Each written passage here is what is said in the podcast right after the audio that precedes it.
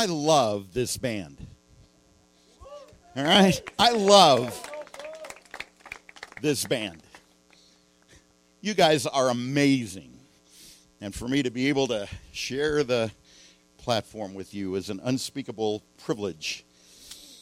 We're getting my music stand in order. How are you all feeling?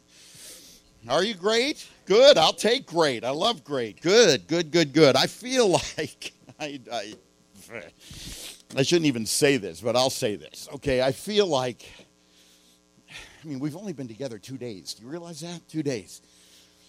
And I feel like every time we have been together, it's been rather heavy, you know. We've talked about some pretty serious things.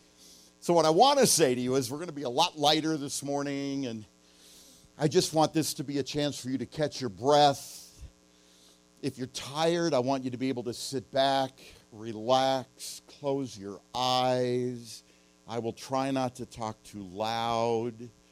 I will allow the soothing strains of my voice to wash over you like a refreshing waterfall in the desert and lull you to sleep, and I won't be offended at all. All right? There was even one time when, right in the middle of a talk, I fell asleep mid sentence. So feel free, okay? But you know, life is pretty serious and we don't have a lot of time together. So things do get serious, but I don't want it to be heavy serious. I just want you to sit back and enjoy it. All right? I want to take you on a ride and I want you to come along and enjoy every minute of it. And actually, this morning, you're going to get a two for one. You're not just going to meet one good friend of mine, you're going to get to meet three, although one of whom is dead. So you're going to meet two of the three are alive. So I'll introduce you to the two who are alive, and we will pay our respects to the one who was but no longer is dearly departed. You have no idea what I'm talking about, so let me show you Matthew chapter 28. You remember our friend Matthew? What was his name originally? Levi, yes. You know what I what you did last night is what I live for. This is what energizes me. You don't even realize it, but you realize but you did it. You did it. What I live for. When I said to you last night, you may not relate to his first name, Levi, his original name, his birth name. Maybe you've never heard of him before, Levi, but you have certainly heard of his new name, Matthew and I saw in your eyes bulbs going off. It was like a burst of insight. It was like dots connecting. It was like thoughts coalescing. And I live for that moment. And you gave it to me. Thank you very, very much. So this is Matthew, and I want to read to you how he ended his great gospel, the gospel according to Matthew. So I'm going to read to you Matthew 28 at the very end of his wonderful book. I'm going to read to you verse 20. It is the last verse of the last chapter of this wonderful book. Isn't it amazing? By the way, as you're looking for it, when God supernaturally and sovereignly chose someone to write the first book of the New Testament. He chose a former tax collector. You are not beyond redemption. No one is too far gone. Isn't that amazing? All right, so I'm going to read to you the last verse of the last chapter of the first book of the New Testament and only the last half of the last verse. So, in honor of God's word, if you would stand with me, please. If you have a red letter edition Bible, it's printed in red because these are Jesus' words. Don't let that sentence pass you by. Hear it again. These are Jesus' words. Let me say that another way. Jesus said this. All Matthew did, because he was there on site, is write it down. Matthew didn't say this. Jesus said this to his disciples and to you. And surely, I'm reading from the NIV, the not so new international version, and surely I am with you always to the very ends of the age. That's how I know he was talking to you, too, because we haven't come to the end of the age yet. I am with you always. He said that high atop the Mount of Olives, just to the east of Jerusalem, real places. Keep that in mind, Mount of Olives. And as soon as he said that, he was taken into heaven to rejoin his Father, where he sits right now praying for you. I am with you always. That doesn't give you goosebumps. You are utterly incapable of growing any. Let's pray together and we'll talk about this. Thank you, Father, for bringing us together this morning. Such a great group of students. There, I wish there was a way they could feel the love in my heart for them. But more than that, infinitely more than that, I wish they could feel the love in your heart for them. I ask your blessing upon our conversation together now, and we pray in Jesus' name. Amen. Thank you. And you may be seated. What I want to do this morning is this. I, let's start with a question. What is my role at this camp? If somebody asked you, that Dewey guy up there, he is the camp speaker. No, I'm not really. That's what they call me but we need to change the terminology because that is not accurate. Are you listening, Byron? I am trying so hard to change our Christianese lexicon from words that we typically use to words that are more descriptive of what we do. For example, how many of you have ever gone on a retreat? All right. I get invited to speak at retreats often. I was invited two weeks ago to speak to a men's retreat. Here's what I said to the gentleman who invited me I don't speak at retreats, I speak at advances. Why are we always retreating? That means moving backwards. Why don't we move forward? And instead of having a retreat, have an advance. No, I'm spitting into a stiff wind. I have absolutely failed to change that terminology. We're going to have retreats until Jesus comes back even though in my mind they are advances. Am I boring you? Sorry, this is my ADHD. Thank you. You agreed. Here, I am not a camp speaker. I am not speaking right now. I am not talking. You know what I am? I am the camp painter. I am painting you a picture. But instead of using a palette of colors and hues and shades, I'm using words to paint on the blank canvas of your mind a picture. And I want to paint for you a picture this morning. And it is a picture of what I just read to you and what Jesus just said to you. I am with you always and will be till the end of the age. What does that look like? So I'm going to try to paint for you a picture. Okay? So when we're done, I don't care if you can regurgitate my words. What I want is for you, when you walk out of here, in your mind, to see a glorious, three dimensional, high definition, full color picture. Okay? Okay. When I am back in my lovely little hometown of Dallas, Oregon,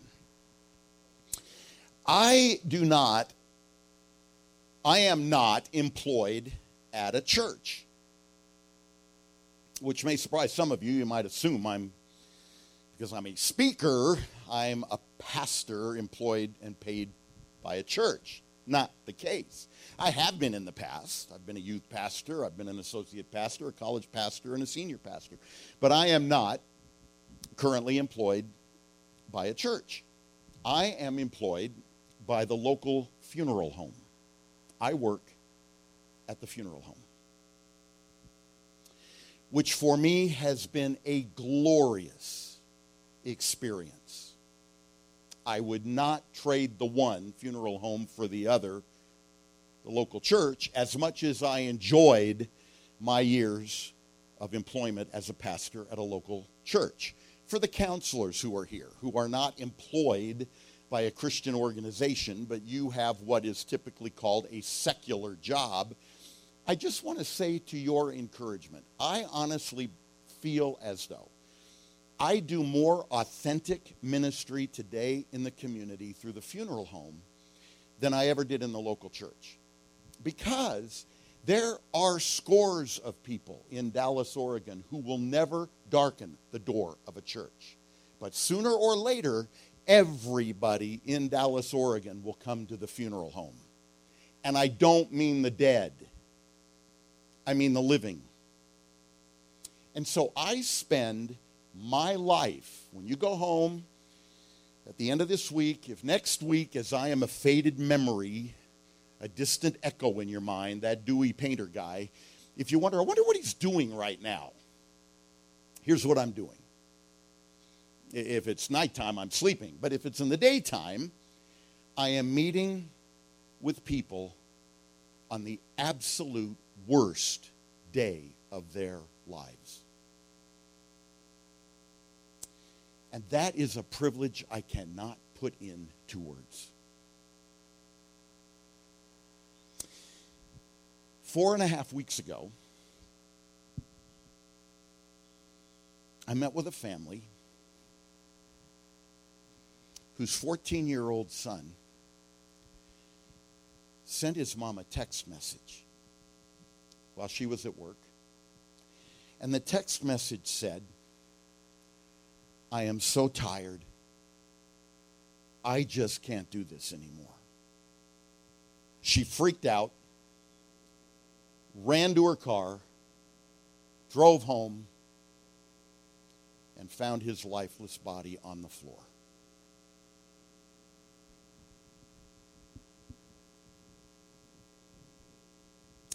When I met with the family to plan the service, and they graciously asked me to officiate the service in remembrance of their son, 14 years old.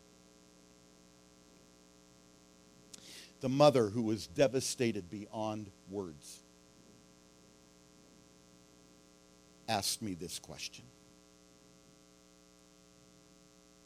Where is God in all of this?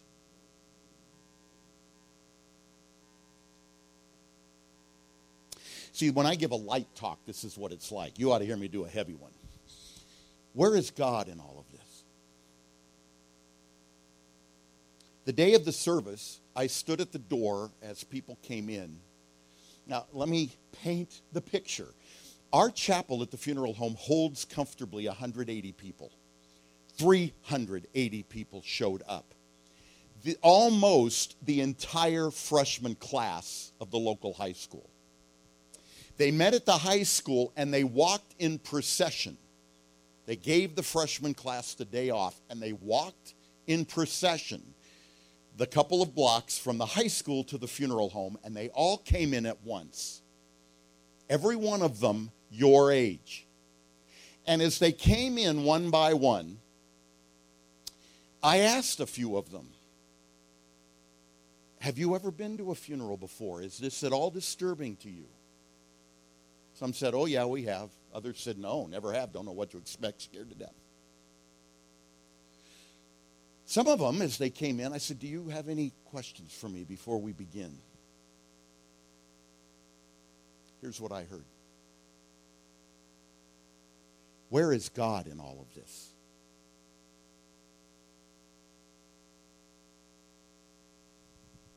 We collected your three by five cards. I've read every single one of them. I would conservatively estimate that one out of five of you, in one way or another, asked this question of God regarding your life, Where are you in all of this? Now, if you were me and you're standing at the door, and so understand 380 people, I mean, it was electric in the chapel. I wish I could have put it in a bottle, put a cork on it, brought the bottle up here, uncork it, and let you see it all. Every seat was taken, and it was standing room only. And when I got up to start the service, I said, because there were adults there as well, I said, Do you high school students who are here, you are our honored guests. And I want to invite you, if you would like, leave your seat, or if you're standing in the back, you come on up here to the front and stand here with me because I want to be with you. And they all got up so the adults could take their seats, and the students were all around me, surrounding me, very, very close, touchable distance. It was very intimate. It was like family. It was amazing, absolutely amazing. And I had to pinch myself and ask myself, how did it ever work out in the sovereignty of God that He would allow me to be in this place at this time with these precious people, every one of whom is crying and many of whom are asking, Where is God in all of this? How would you answer that question if you were me? So, this is what I told them in the service when it came time for my little presentation.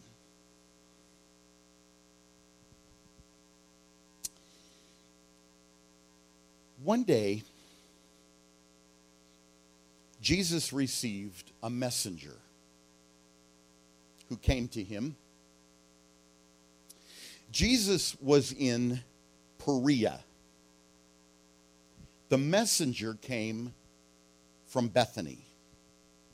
Let me draw you a map. I didn't do this in the service, but for you, let me draw you a map. Sea of Galilee. I'm in the north, okay? I'm standing in the north. I'm on Mount Hermon. For the counselors who are here, that's where the Mount of Transfiguration happened. Mount Hermon. I'm in the north, true north. So you can calibrate your compass to me. I'm in the north. Here's the Sea of Galilee, Jordan River, Dead Sea. Okay? Jerusalem is up here, Bethany is right next to it, and Perea is down there. To get from Perea to Bethany, a two days walk. So the messenger took two days to reach Jesus. When Jesus got the word and came up to Bethany, two more days. So we're talking a four day span of time. Okay? By the way, welcome to the Middle East. Sea of Galilee, Jordan River, Dead Sea. Do you realize that Europe is right over here? Asia is right over there, and Africa is right over there. This is the one place on the planet where the three major continents of the world, Europe, Asia, and Africa, meet together, warmly embrace, and tenderly kiss. Right here. What does that have to do with this story? Absolutely nothing but it will have a lot to do with tonight. But here's what I want you to feel. Are you ready? I don't have a lot of time, so let's just cut to it. Jesus was not a white man.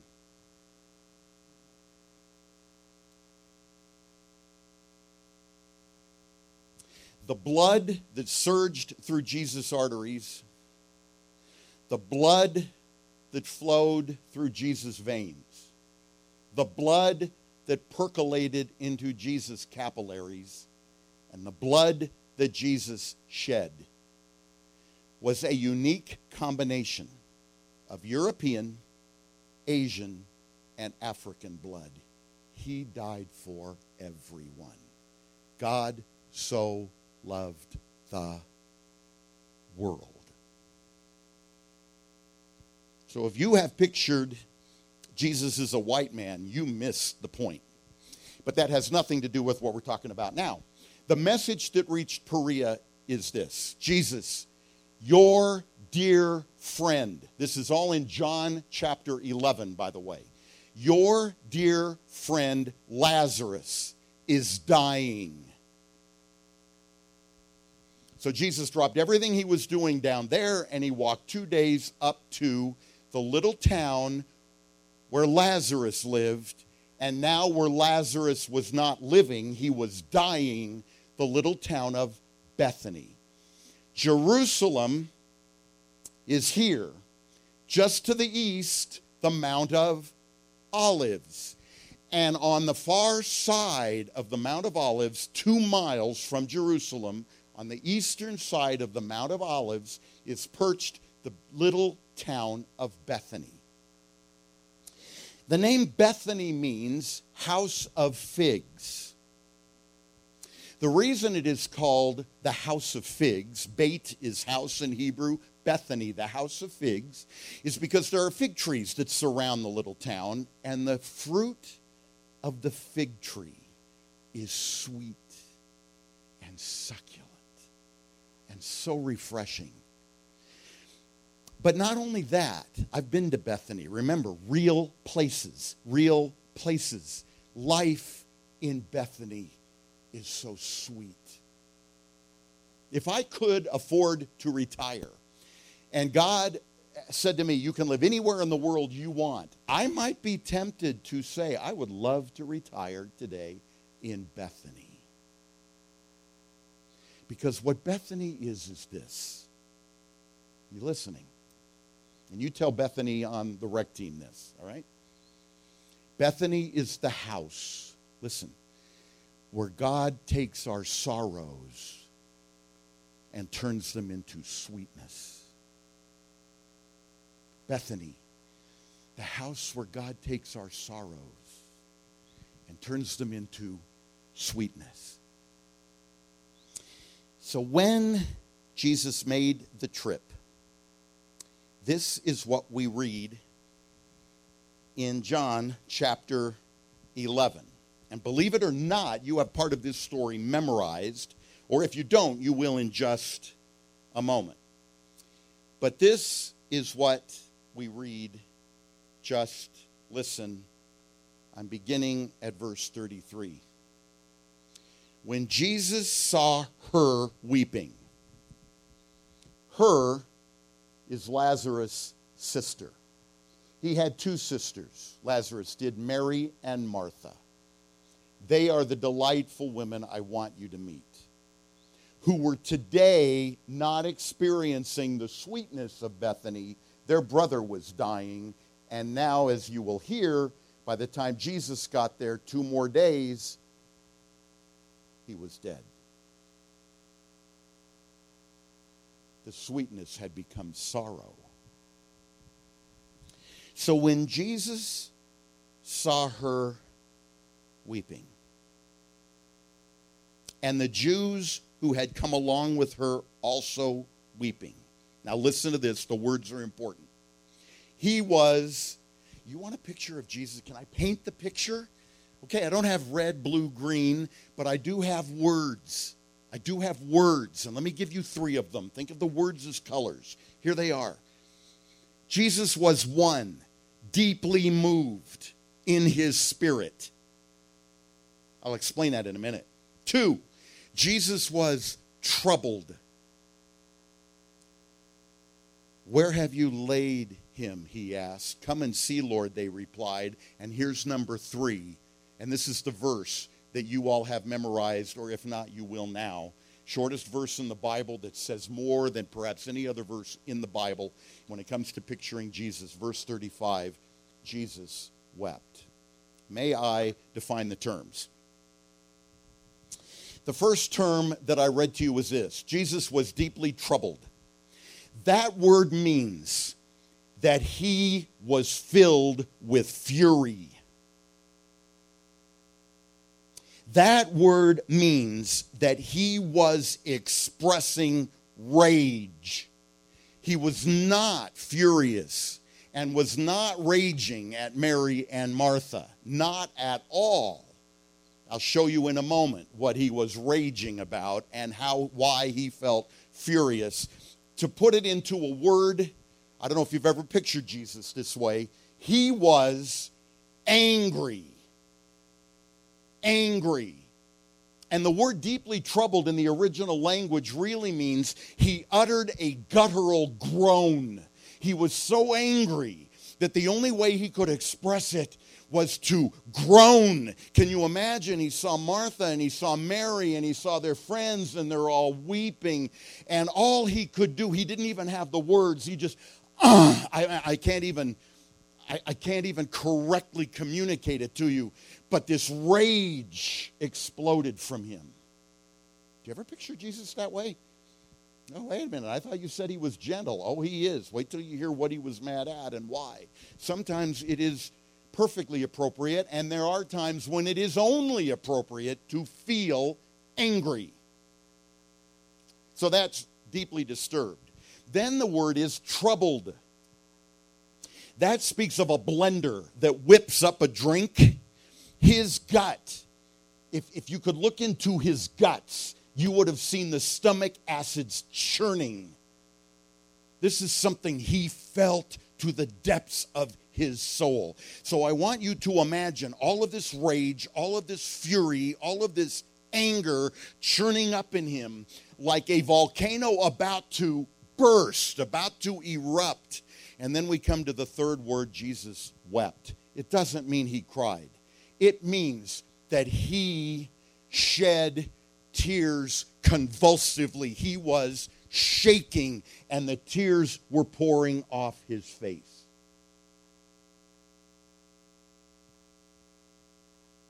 Our Jewish friends know how to cry.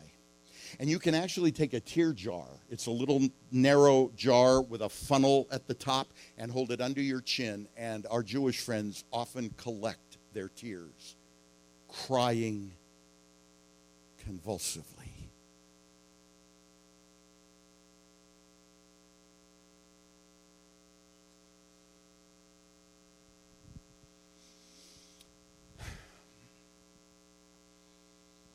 Do you know why? In order to understand why, I need to take you to the first words of the Bible.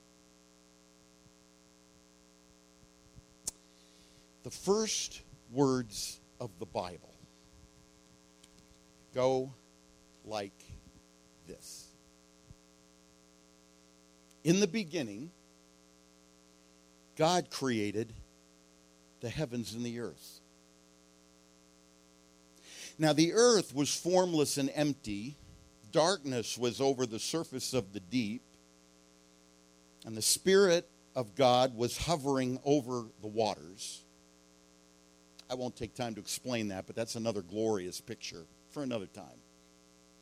And God said, Let there be light, and there was light.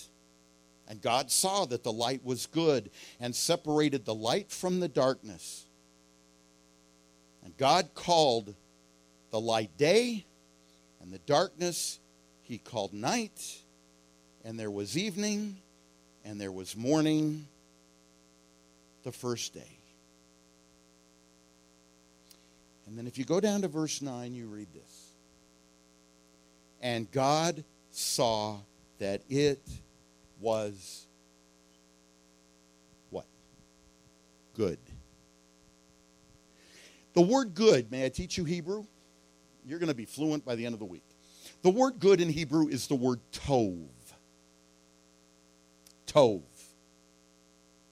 How many days of creation were there? Seven, if you count the Sabbath. Seven, right? The word Tov appears in Genesis 1 in relation to the days of creation, of which there were seven. The word Tov appears 14 times. 14 times to describe seven days of creation. The word Tov, I, I don't want in any way to offend any English speakers who are here, okay? I being one of them. But English is a very bland language.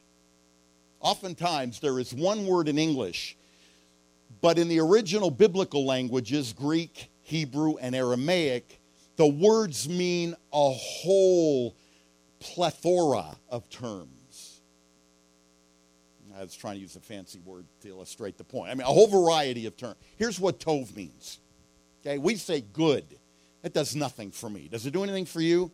Here's what Tov means Tov describes a world in which everything God saw that He had created was perfect. Listen, peaceful. Listen, painless.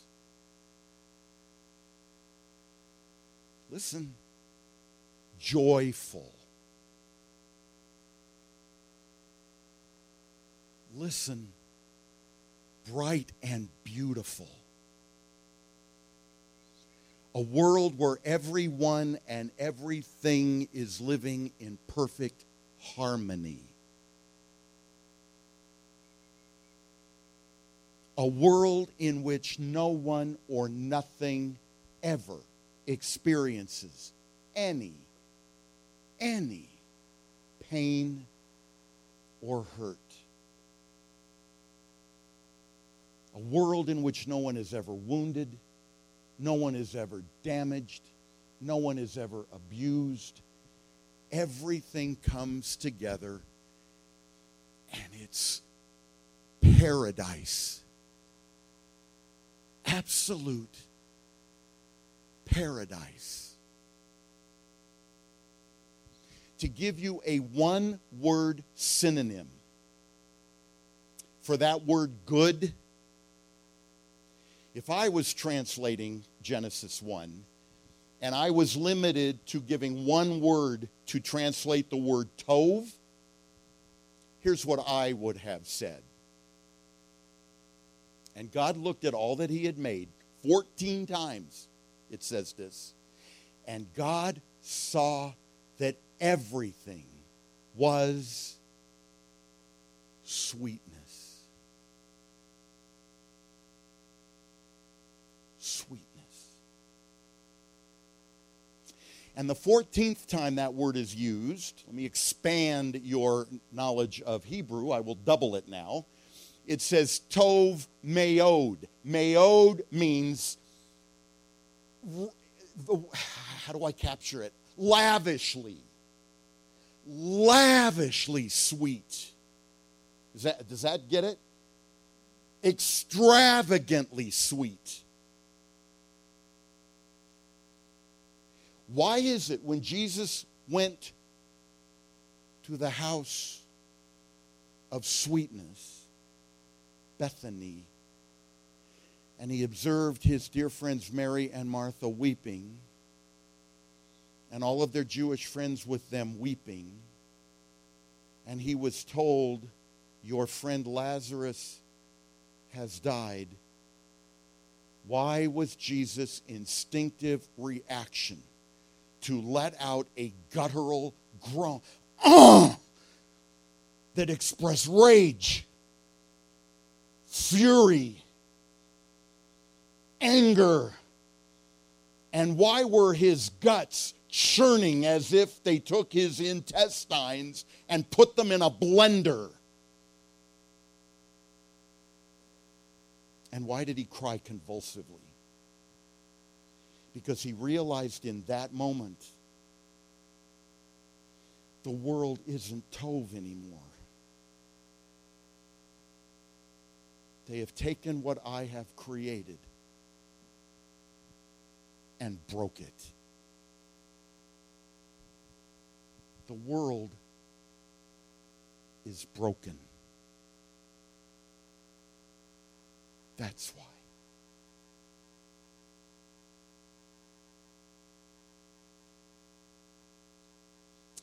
And so I said to those students at the memorial service for their friend, as they stood surrounding me, so close that I could reach out and touch them. You know why I wanted them that close? Because I wanted them to know two things. You know me well enough now to know. What did I want them to know? I see you. I hear you. More importantly, so does God. And I said to them in that service Some of you have asked me as you came in, where is God in all of this? Here's the answer He is right here, weeping with you.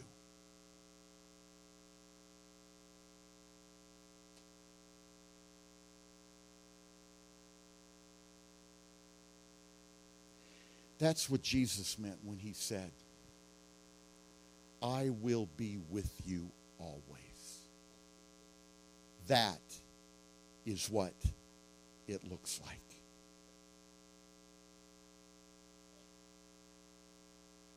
You feel angry? So does he. You feel fury? So does he. You're weeping? So is he. Because the world that he made and filled with sweetness is now broken.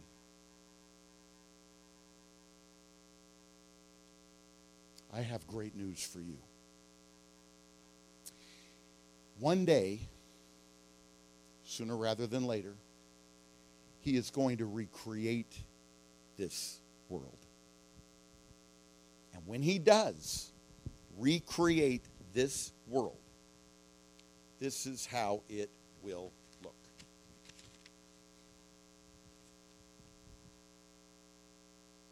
I saw a new heaven and a new earth.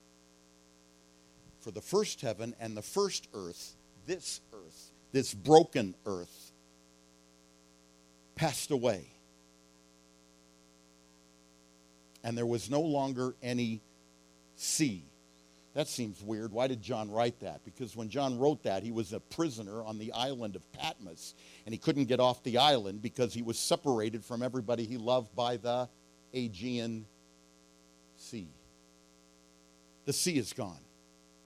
We'll never be separated from each other again.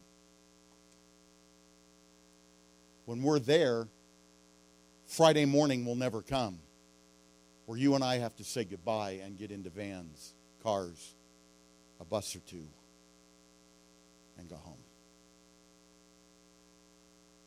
I saw the holy city, the new Jerusalem, coming down out of heaven from God. Listen to this. How do you picture extravagant beauty? Prepared as a bride, beautifully dressed for her husband.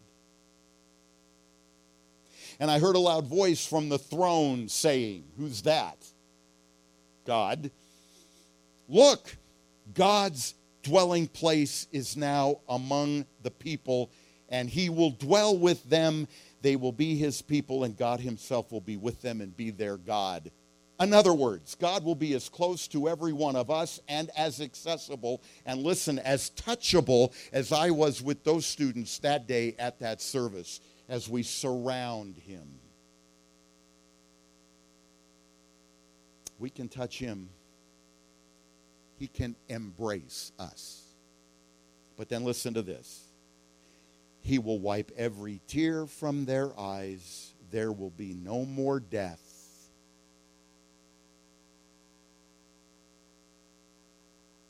Jesus will never have to go to another funeral, and I will be happily unemployed.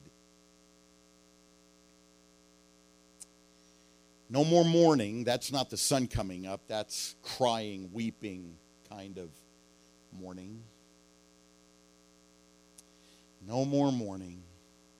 No more crying. No more pain. For the old order of things, this broken world has passed away. And he who was seated on the throne said, I am making everything new.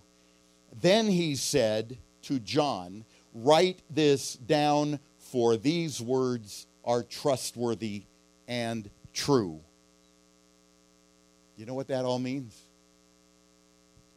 The world, once again, will be what?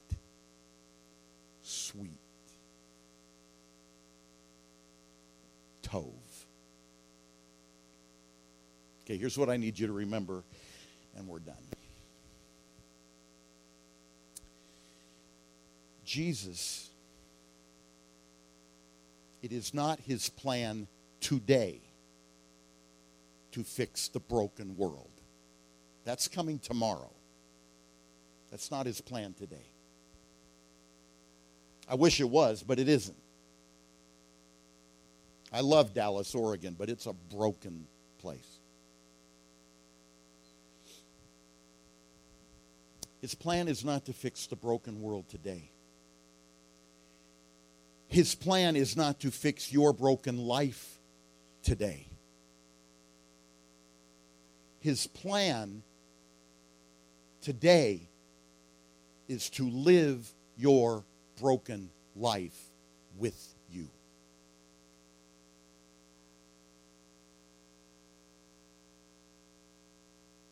This is what Jesus said at the end of Matthew 25. I'll just quickly quote it because I have one minute left. Jesus talked about those who are hungry, those who are thirsty, those who are without clothing, those who are in prison, a broken world. And Jesus said to his disciples and the crowds that were hearing him tell this story, he said, When you brought a cup of water to someone who was thirsty, you brought that water to me. When you fed somebody who was hungry, it was like you were feeding me. When you visited someone in the hospital or someone in the prison, it was like you were visiting me. What does that mean? That means that the homeless guy who's laying in the gutter in the street, where is God in all of that? Laying in the gutter with him and with you. Do you know that if you have ever been hit by someone, Jesus is so close to you that when they hit you, it went off your face and hit him in the face. If you have ever been sexually assaulted, they sexually assaulted him too. How do I know? Because Jesus said, I will be with you always. That's where Jesus is. And don't ever forget it. Thank you, Jesus, for that promise. Thank you that we are never, ever away from your presence. We may feel like you're a million miles away, but the fact is, if we could lift the veil of the curtain and look behind the scenes, you are sitting right here with me right now and always will be until the end of the age. Thank you that now one of these students will go home on Friday, go home alone. You will go home with them.